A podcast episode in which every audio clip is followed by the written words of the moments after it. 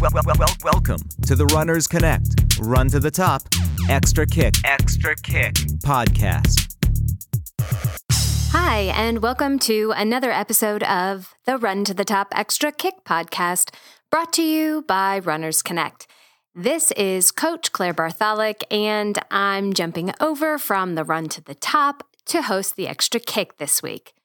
If you're new to the show, thanks for joining us for a quick little episode designed to make you a better runner on the go. I recently returned from coaching at our Runners Connect retreat in Orlando, Florida, and I have a completely new view on that part of the country. We ran our long run on this amazing rural, packed clay road that wound through rolling open pasture dotted with orange groves. The temperature was perfectly cool, and the sky was a cloudless blue. All the runners in our group reported back that they had a great run, but one athlete named Rich described his run as virtually transcendent. Rich is training for Boston, and he ran 20 miles that day, with a good chunk of that at his marathon pace. As he clicked off each mile, he felt the run seeming to get easier and easier. By mile 16, he said that the run had simply become effortless. He was surprised to see that his pace had dropped well below marathon pace without him even noticing that he was speeding up. He was feeling nothing but graceful peace and happiness when physically he should have been feeling pretty tired. But Rich was feeling the flow. What is flow state and how do we get more of it? Runs like Rich's are the ones that we always are chasing because once you feel the flow, you want to have it all the time. Flow is a concept that was introduced to the world by the psychologist Mihaly Csikszentmihalyi in the 1990s. It's a state of mindless grace where one acts at optimal performance without having to really even think about it. In his words, flow is the mental state of operation in which a person performing an activity is fully immersed in a feeling of energized focus, full involvement, and enjoyment in the process of the activity. Reaching flow state doesn't just happen. It takes a lot of hard work over a long period of time, and it's not completely understood by science. But two Australian scientists, Susan Jackson and Herbert Marsh, set out to examine flow in 1996. They created the flow state scale to try to measure the existence of flow during an activity. This is a list of prerequisites for flow that will make your likelihood of experiencing it go up. You don't need to have everyone on the list, nor do they need to be in any particular order, but the more you have, the higher chance that you'll get into the zone. The first is action awareness merging. The individual is so deeply immersed in the task that the action feels automatic. So at mile 16, Rich was not even thinking about his running or his pace, but he was just doing it, and it felt smooth and automatic. Next is clear goals. This is an unambiguous objective when you start your run about what needs to happen.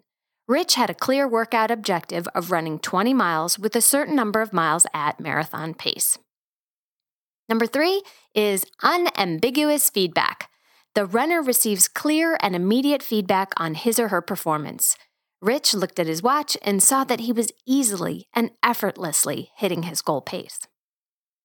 Next comes concentration on the task at hand. The runner is completely focused on running and is not daydreaming, worrying about other things in life, or even how much running may hurt at the time. During a state of flow, running doesn't hurt, no matter how great the demands.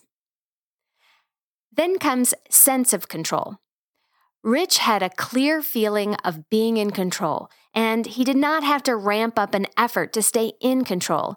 The hilly route felt easy, and the inclines did not feel challenging. Loss of self consciousness. This is when you completely lose yourself in the experience. You don't think about how you might look to others or what others might think of you, and you might even lose awareness of the scenery. I don't know about Rich, but I've definitely experienced this in races where I have a complete lack of memory of the crowd or of the scene by the time I'm done. Which leads to transformation of time. You know how they say time flies when you're having fun? That can be a sign of flow. But flow could also make you feel like time is slowing down, which is often the case in long distance running. Another sign on the flow list is autotelic experience. That means that the activity is intrinsically rewarding and it's done for its own sake, not about what others may think or do. You are far more likely to find that peaceful joy with the act of running itself if you do not have a preoccupation with time or your performance against others. And finally, the last sign of flow is challenge skill balance.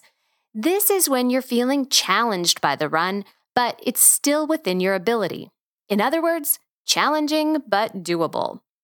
Rich is much less likely to feel the flow when out for an easy jog because the demands of a jog are far lower than his skills. But when faced with a tough 20 miler and then nailing the splits with an easier than expected effort, Rich found flow. Now that you know a few things about the flow state, it's still not super likely that you're going to find it every single day or even every single month. There are going to be days that are just a slog, and that's okay.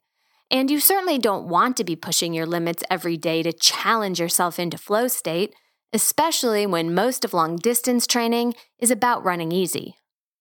But thinking about why you are running and how much you love it can be powerful motivators that can make any run better.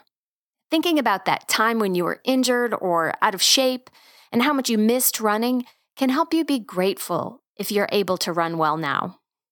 Keeping your workouts challenging but doable and not overreaching can not only increase your likelihood of finding flow, but it's the best way to train physically and stay running injury free. The flow state can be the most pure form of happiness, and by nature, it's elusive and rare. We increase our chances of finding it by choosing to run within our control, forget to be self conscious, make our running automatic, concentrate on the task at hand, and by setting clear goals. We can't always have a run like Rich's was, in an idyllic setting in the perfect conditions but we can choose to remind ourselves that we run because we love it for its own sake. And that's it for today's episode of the Extra Kick Podcast. I'll be back tomorrow with another one. Have a great run today.